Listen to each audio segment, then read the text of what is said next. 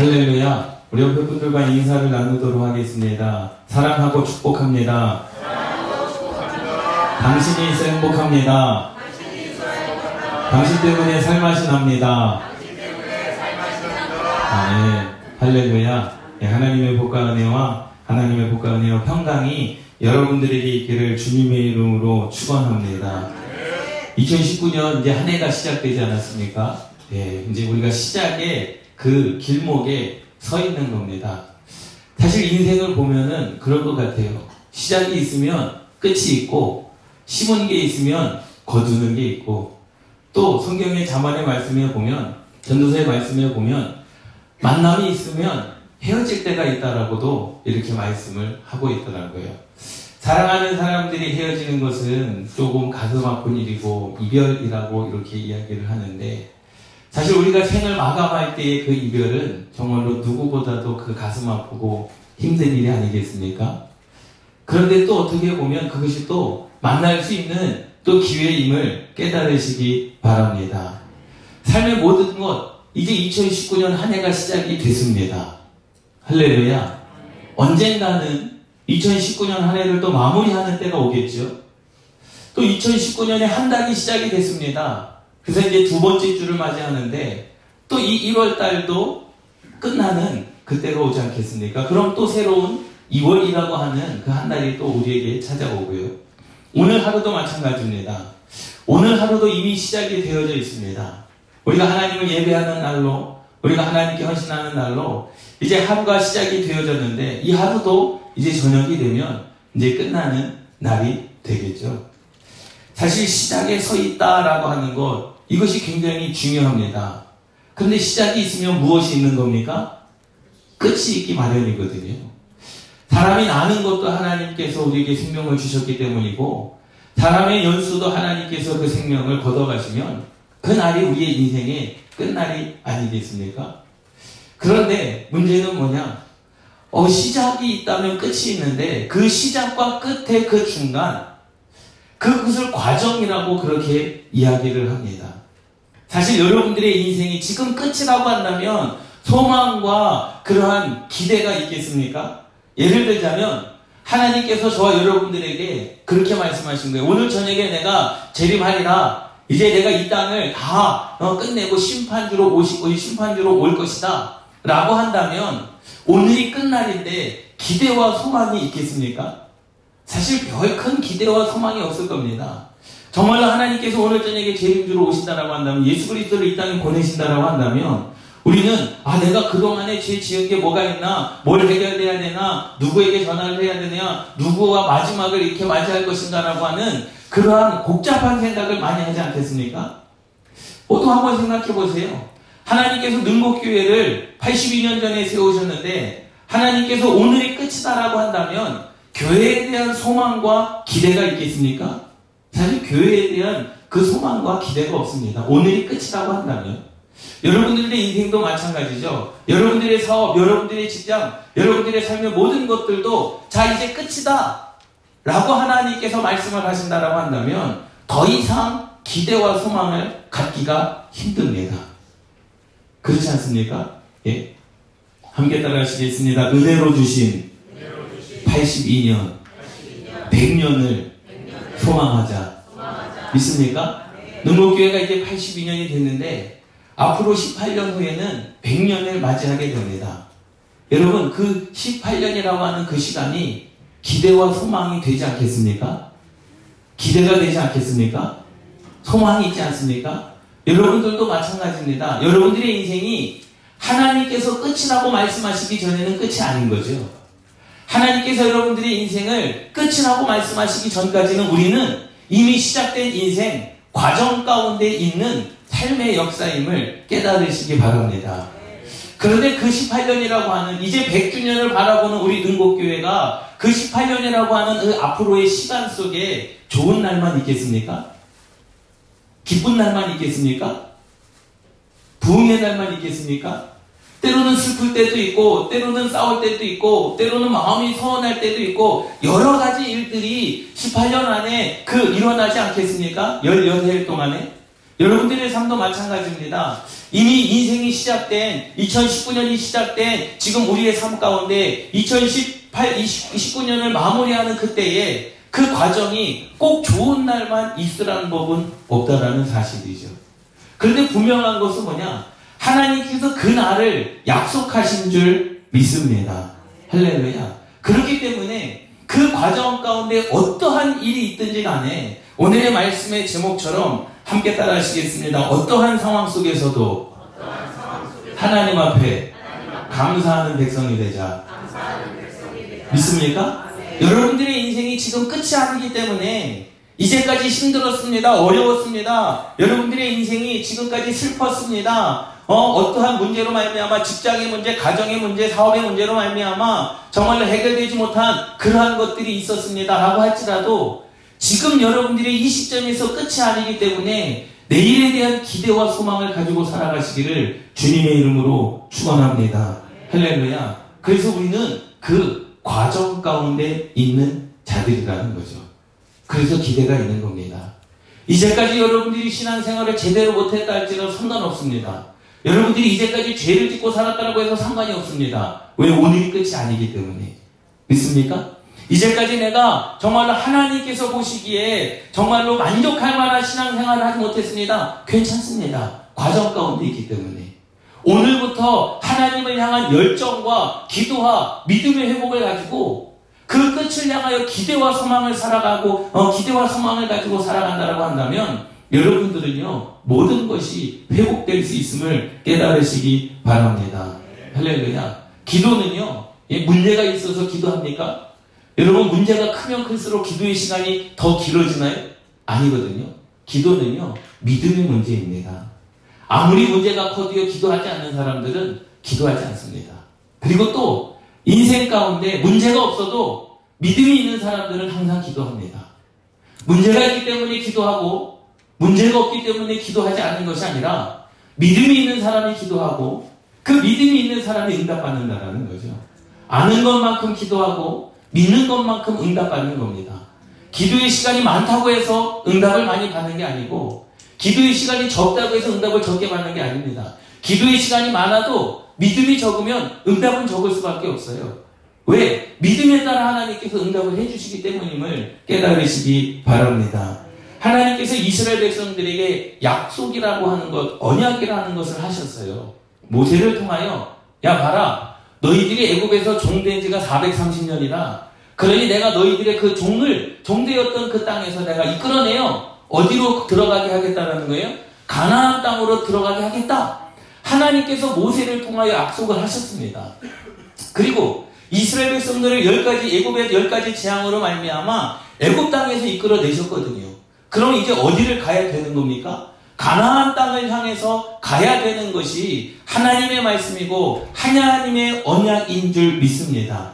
그런데 보세요. 이스라엘 백성들이 어떻게 고백을 합니까? 12절 후반절 말씀에 보면 야 우리가 애굽 사람을 섬길 것이라 하지 아니하더냐 애굽 사람을 섬기는 것이 광야에서 죽는 것보다 낫겠노라 라고 이스라엘 백성들이 하나님께 원망하고 모세에게 원망을 합니다. 그러면 하나님께서 이스라엘 백성들이 광야에서 죽는 것을 하나님께서 약속을 하셨습니까? 약속을 하셨습니까? 안 하셨거든요. 그럼 이스라엘 백성들이 광야에서 죽는 겁니까? 안 죽는 겁니까? 안 죽는 거예요. 죽을 것 같은 고통이 있다 할지라도 이스라엘 백성들은 절대로 광야에서 죽지 않습니다. 죽을 것 같은 핍박이 있다 할지라도 이스라엘 백성들은 광야에서 죽지 않습니다. 죽을 것 같은 상황이 닥친다 할지라도 이스라엘 백성들은 광야에서 절대로 죽지 않습니다. 왜? 하나님의 약속은 어디에 있기 때문에? 가나안에 있기 때문에. 하나님의 약속은 내가 너희를 들어 가나안으로 들어가게 하겠다. 약속하셨기 때문에 절대로 이스라엘 백성들은 어디에서 죽지 않습니까? 광야에서 죽지 않습니다. 그것을 믿어야 되는 겁니다. 믿습니까? 여러분들도 마찬가지입니다. 하나님의 약속이 어디 있느냐? 그 약속이 우리의 끝이지 과정이 끝이 아니라는 거예요. 신앙생활을 하다 보면 시험에 들 때도 있고 마음이 아플 때도 있고 고난 당하는 때도 있고 고통 당하는 때가 있지만 그것이 여러분들이 신앙생활의 끝이 아니라는 거죠. 그것이 여러분들의 신앙생활의 결과가 아님을 깨달으시기 바랍니다. 그렇기 때문에 여러분들이 2019년 한 해를 살아가는 과정 가운데 있고 하루를 살아가는 과정 가운데 있고 한 달을 살아가는 과정 가운데 있고 하나님께서 여러분들에게 생명을 주신 인생을 살아가는 과정 가운데 있기 때문에 우리는 뭐 해야 되는 겁니까? 함께 따라 하시겠습니다. 어떠한 상황 속에서도 감사해야 된다. 믿습니까? 그 상황을 감사해야 되는 거예요. 비록 이스라엘 백성들이 지금 애굽을 떠나 길을 나섰는데 가나안 땅으로 들어가고자 길을 나섰는데 부딪힌 일은 홍해였습니다. 길이 없습니다. 앞으로 갈 수 없습니다. 그 홍해의 그 길이 어, 너무나도 어려운 길이었습니다. 그리고 지금 이 애굽에 있는 사람들은 바로가 이 이스라엘 백성들을 죽이려고 다시금 잡아다가 자기들의 종을 삼으려고 뒤에서 쫓아오는 그러한 상황 가운데 있다라는 거죠. 이러한 상황이 여러분들의 인생 가운데도 있을 수 있다라는 겁니다. 그런데 하나님께서 여러분들의 인생 가운데 그것을 약속하셨느냐라는 거죠. 하나님께서 여러분들의 인생 가운데 내가 너희들을 애굽에서 이끌어내어 홍해를 만나게 할 것이고 그리고 뒤에서 바로가 쫓아오게 할 것이고 그들로 말미암아 너희가 광에서 다 죽게 할 것이다. 하나님께서는 그렇게 약속한 적이 없다라는 겁니다. 그런데 누가 그렇게 스스로 느끼는 겁니까? 자신들이 그렇게 느끼는 거예요. 이 고백은 자신들의 고백이었습니다. 12절 말씀 보세요. 우리가 라는 거예요. 이스라엘 백성들 자신들이 스스로 생각할 때 우리가 애굽에서 당신에게 이런 말이 이것이 아니냐 이르기를 우리를 그냥 내버려두라 종으로 사는 것이 낫다라는 거예요. 하나님께서 너희를 이제 종으로 살지 않게 해줄게. 너희들 땅 주인 되게 해줄게. 그런데 자기들의 생각에는 그냥 그게 편하다라는 겁니다. 그냥 우리를 내버려두라. 우리가 애굽 사람을 섬길 것이다라는 거죠. 우리가 물론 하나님도 섬기지만 그냥 우리는 종으로 사는 게 낫다라는 겁니다. 육신의 피곤함을 갖고 그냥 종으로 사는 것이 낫다라는 거죠. 그러면서 애국 사람을 섬기는 것이 광야에서 죽는 것보다 낫겠노라. 광야에서 죽게 생겼다라고 하는 그 말, 광야에서 죽게 생겼다라고 하는 그 상황을 누가 판단한 겁니까? 하나님이 판단한 겁니까? 이스라엘 백성들이 판단한 겁니까? 이스라엘 백성들이 스스로 판단했음을 깨달으시기 바랍니다. 할렐루야. 그것은 잘못된 것이다라는 거죠. 믿습니까? 우리는 우리의 인생은요 늘 과정 가운데 있습니다. 결과는요 사실 그래요. 기대하는 것이 없어요. 소망이 없습니다. 여러분들이 시험을 봤는데 오늘 시험의 답안지 아, 시험의 그 점수를 받는 날이라고 한번 생각해 보십시오. 기대와 소망이 있겠습니까? 예? 아 그때 그거 문제 못 풀었는데 그때 그거 1번인데 3번으로 잘못 썼는데 기대와 소망이 없습니다. 그냥 결과를 바라보는 수밖에 없어요. 그런데 여러분들의 인생이 과정이라고 한다면 달라지죠. 우리가 다시 한번 신앙을 회복할 수 있는 기회가 있는 것이고, 다시 한번 하나님을 열심히 섬길 수 있는 기회가 있는 것이고, 내 인생 가운데 앞으로도 갈 수 없고 뒤로도 갈 수 없는, 앞으로도 가고 뒤로도 가도 죽을 수밖에 없는 그러한 상황, 죽을 것 같은 고통, 죽을 수밖에 없는 그러한 진퇴양난의 상황일지라도 하나님께서 그것이 여러분들에게 주신 인생이 아니라면 여러분들은 절대로 죽지 않습니다. 여러분들은 절대로 실패하지 않습니다. 여러분들은 절대로 그것 때문에 인생을 마감하지 않음을 깨달으시기 바랍니다. 목적지는 어디에 있습니까? 가나안에 있음을 깨달으시기 바랍니다. 그렇기 때문에 우리는요, 과정 가운데서 이렇다 저렇다 말할 필요가 없는 거예요. 믿습니까? 그래서 우리는 사람을 정죄할 수도 없고, 사람을 시기할 필요도 없고, 사람에 대해서 판단할 이유도 없는 겁니다. 왜? 과정이기 때문에.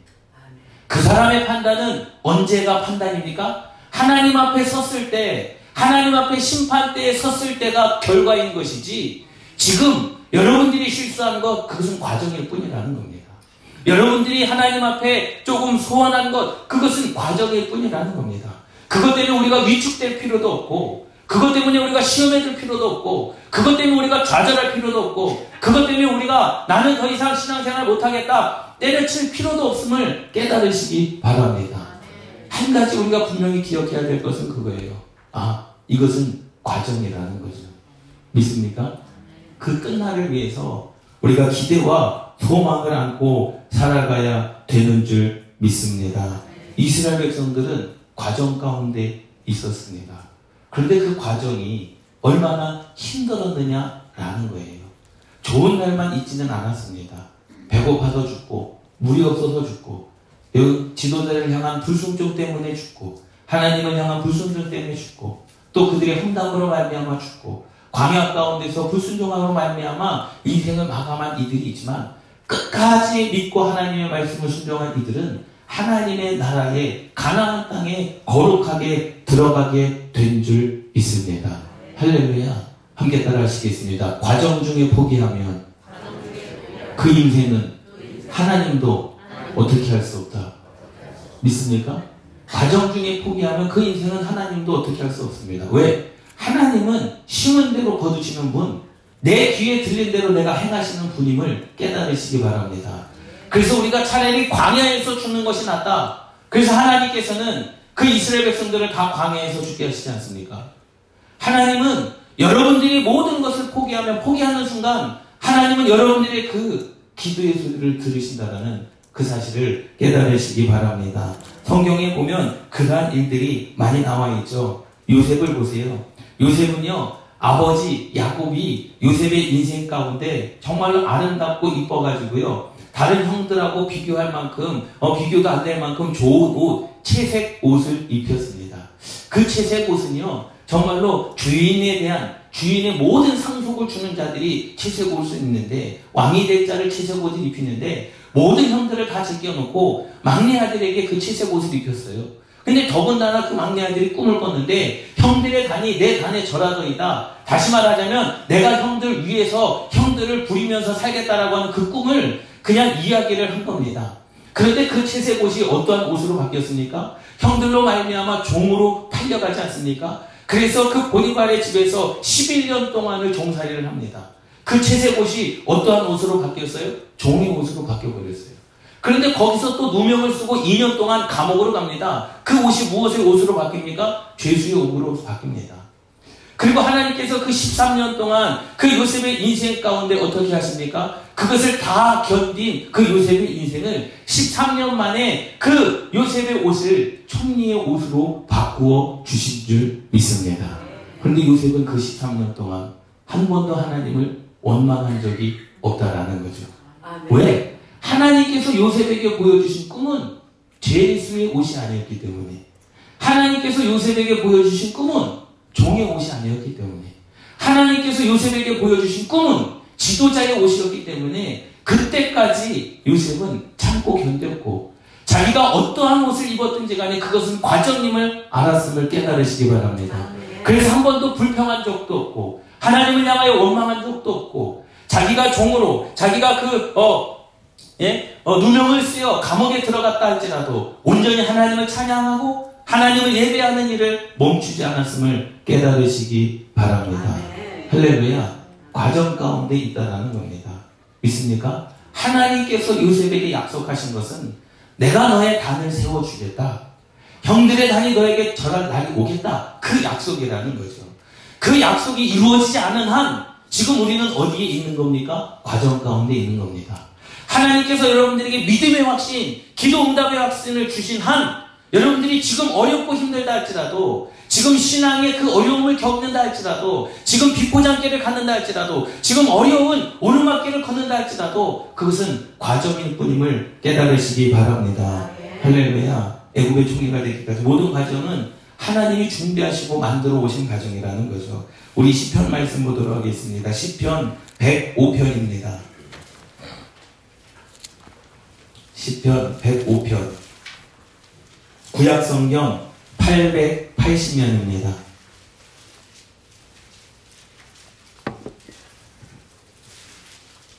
시편 105편 구약 성경 880년입니다. 시편 105편 17절에서 19절 말씀 17절에서 19절 말씀 한 목소리로 읽겠습니다. 그가 한 사람을 앞서 보내셨으며 요셉이 종으로 팔렸도다. 그의 발은 차고를 차고 그의 몸은 쇠사슬에 매였으니 곧 여호와의 말씀이 응할 때까지라. 그의 말씀이 그를 단련하였도다. 아멘. 할렐루야. 요셉에 대한 말씀을 시편에서도 말씀하고 있습니다. 짧게 세 구절을 말씀하고 있는데 첫 번째는 뭐였습니까? 그가 종이 되었다라는 거예요. 종으로 팔려갔다는 겁니다. 두 번째는 뭡니까? 그의 발에 차고를 찼다. 죄수가 됐다라는 겁니다. 그런데 언제까지 그 요셉이 그것을 견뎌내나? 여호와 하나님의 말씀이 응할 때까지 하나님께서 요셉에게 약속한 그 말씀이 이루어질 때까지였다라는 거예요. 아멘. 믿습니까? 아멘. 그럼 생각해 보세요. 하나님께서 꿈으로 요셉에게 보여주셨잖아요. 그리고 그 약속을 이루는 그 시간 13년이라고 하는 시간은요. 좋은 날이 한 번도 없었습니다. 행복한 날이 한 번도 없었을 것입니다. 고난의 연속이었고 고통의 연속이었을 것입니다. 여러분들의 인생은 좋은 날도 있잖아요. 기쁜 날도 있잖아요. 행복한 날도 있지 않습니까? 여러분들이 생각했던 것보다 더 즐겁고 행복하고 기쁜 날도 있지 않습니까? 그런데 요셉의 인생은요. 하나님께서 꿈으로 보여주신 그때부터 하나님께서 그 일을 이루실 때까지 하나님의 말씀이 응할 때까지 요셉의 인생은 13년 동안 기쁜 날이 있었겠습니까? 즐거운 날이 있었겠습니까? 그럼에도 불구하고 요셉은 어떠한 상황 속에서도 뭐한 자였습니까? 하나님께 감사한 자였음을 깨달으시기 바랍니다. 할렐루야. 그래서 시편의 105편의 말씀에 요셉을 향하여 딱 세 구절로 말씀을 하죠. 뭐라고? 그가 한 사람을 앞서 보내셨으니 요셉이 종으로 팔렸도다라는 겁니다. 그리고 그의 발은 차고를 차고 그의 몸은 쇠사슬에 매였도다라는 겁니다. 그리고 세 번째로 언제까지 그렇게 종으로 언제까지 그렇게 죄수로 살았느냐? 여호와의 말씀이 응할 때까지라. 할렐루야. 그렇기 때문에 우리는요. 하나님의 말씀이 임할 때까지 참고 기다리는 인내가 필요한 줄 믿습니다. 하나님께서 끝이라고 말씀하시기 전에 끝이 아님을 깨달으시기 바랍니다. 왜 여러분들이 스스로 끝이라고 말합니까? 왜 여러분들이 스스로 안 된다라고 말합니까? 이스라엘 백성들처럼 야 우리가 다 죽게 생겼다. 우리가 어 그곳에서 먹고 산다 하지 않겠느냐? 왜 우리를 죽음으로 몰아넣느냐? 하나님은 그렇게 말한 적이 없습니다. 누가 말한 거예요? 스스로가 말한 겁니다. 우리는 절대로 어떠한 상황 가운데 있어도 하나님의 말씀에 응할 때까지 우리는 최선을 다하는 삶을 살아야 됨을 깨달으시기 바랍니다. 할렐루야. 그 과정이 요셉은 13년 동안 행복할 날은 없었지만 그나마 함께 따라 하시겠습니다. 그러고 보니 나의 인생은 요셉보다 조금 나은 것 같다. 그런 것 같지 않습니까? 예? 그러고 보니 내 인생은 요셉의 인생보다 조금은 나은 것 같습니다. 내가 종으로 팔려간 것도 아니고, 내가 억울하게 노명을서가 감옥을 간 것도 아니고, 내가 좋은 가정에서, 좋은 환경에서, 좋은 부모님들과, 좋은 남편과 아내와, 좋은 자녀들과, 때로는 아웅다웅하고 싸우고, 또 서로를 위해서 서운한 감정이 있기는 하지만, 즐거운 날도 있고, 행복한 날도 있기 때문에, 여러분, 저 여러분들의 인생은 요셉의 인생보다 조금 나은 거 아니겠습니까? 아멘. 또 이스라엘 백성들의 인생보다 조금 나은 거 아니겠습니까?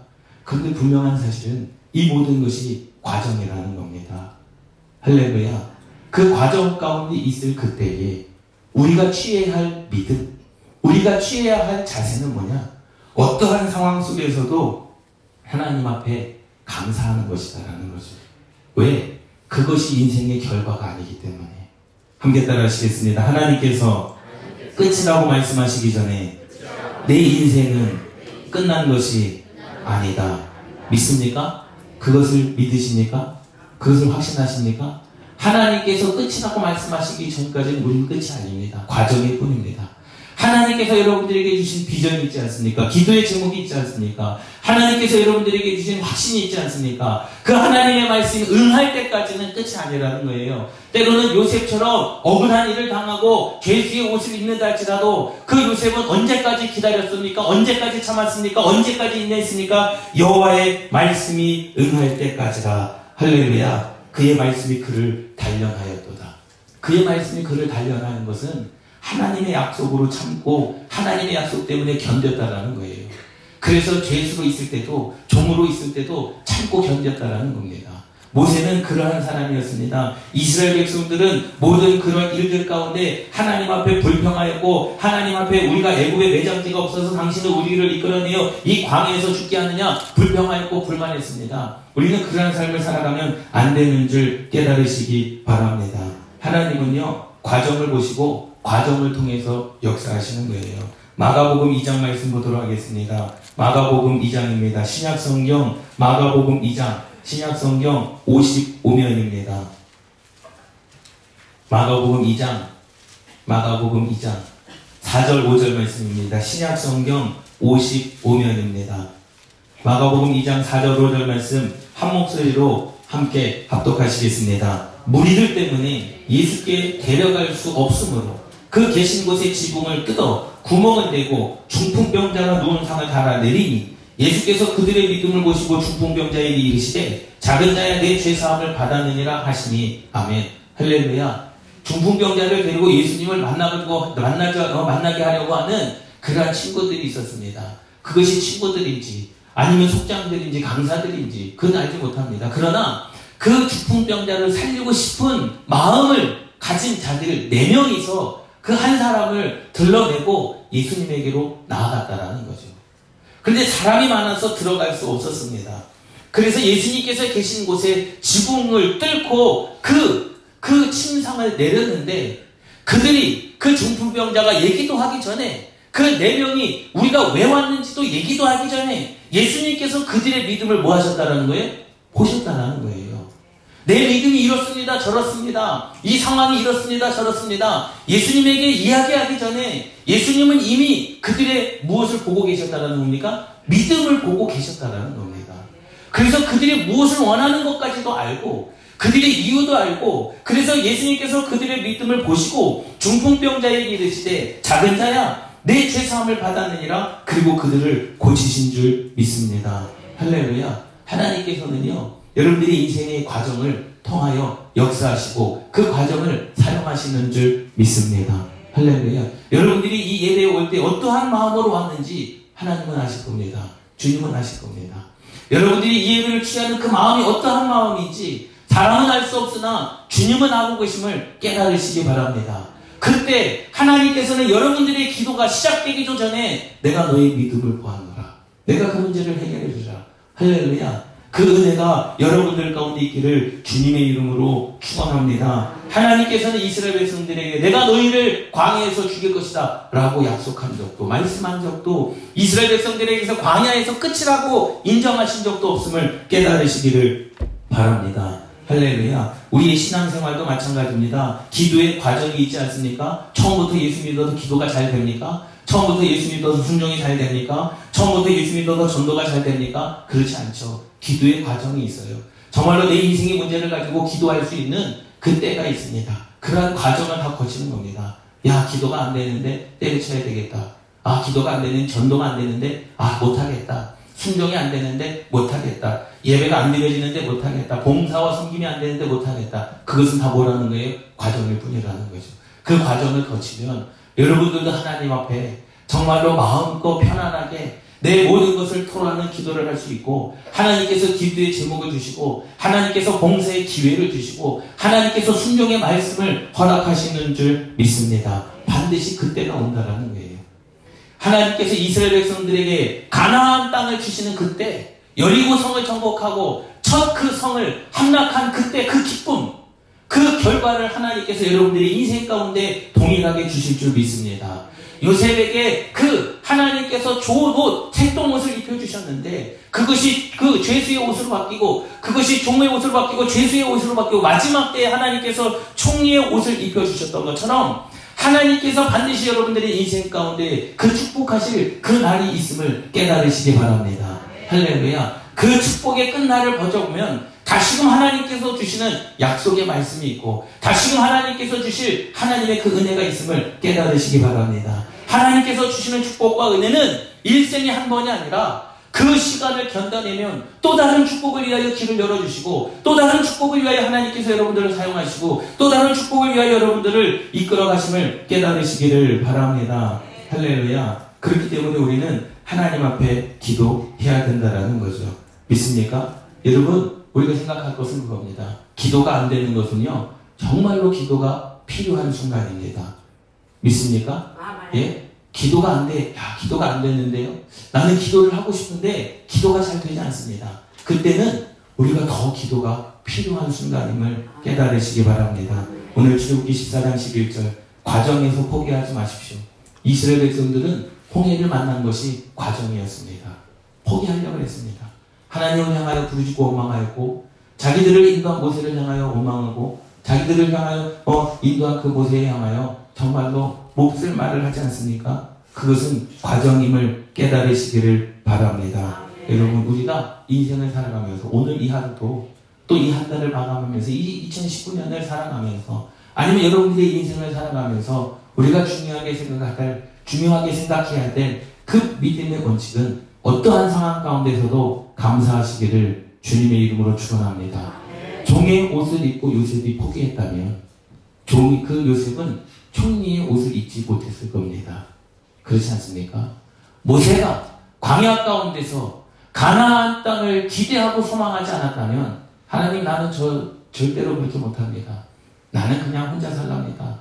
하나님의 명령에 불순응했다면 이스라엘 백성들이 광야에 들어갈 수 있었겠습니까? 여러분 어떠한 상황이 있다 할지라도 여러분들이 지금 무슨 마음이고 어떠한 삶의 환경이 있다 할지라도 그것은 하나님께서 여러분들이 인생 가운데 주시는 과정임을 믿으시고 절대로 포기하지 마시고 어떠한 상황 속에서도 감사하시는 저와 여러분들 되시기를 주님의 이름으로 축원합니다.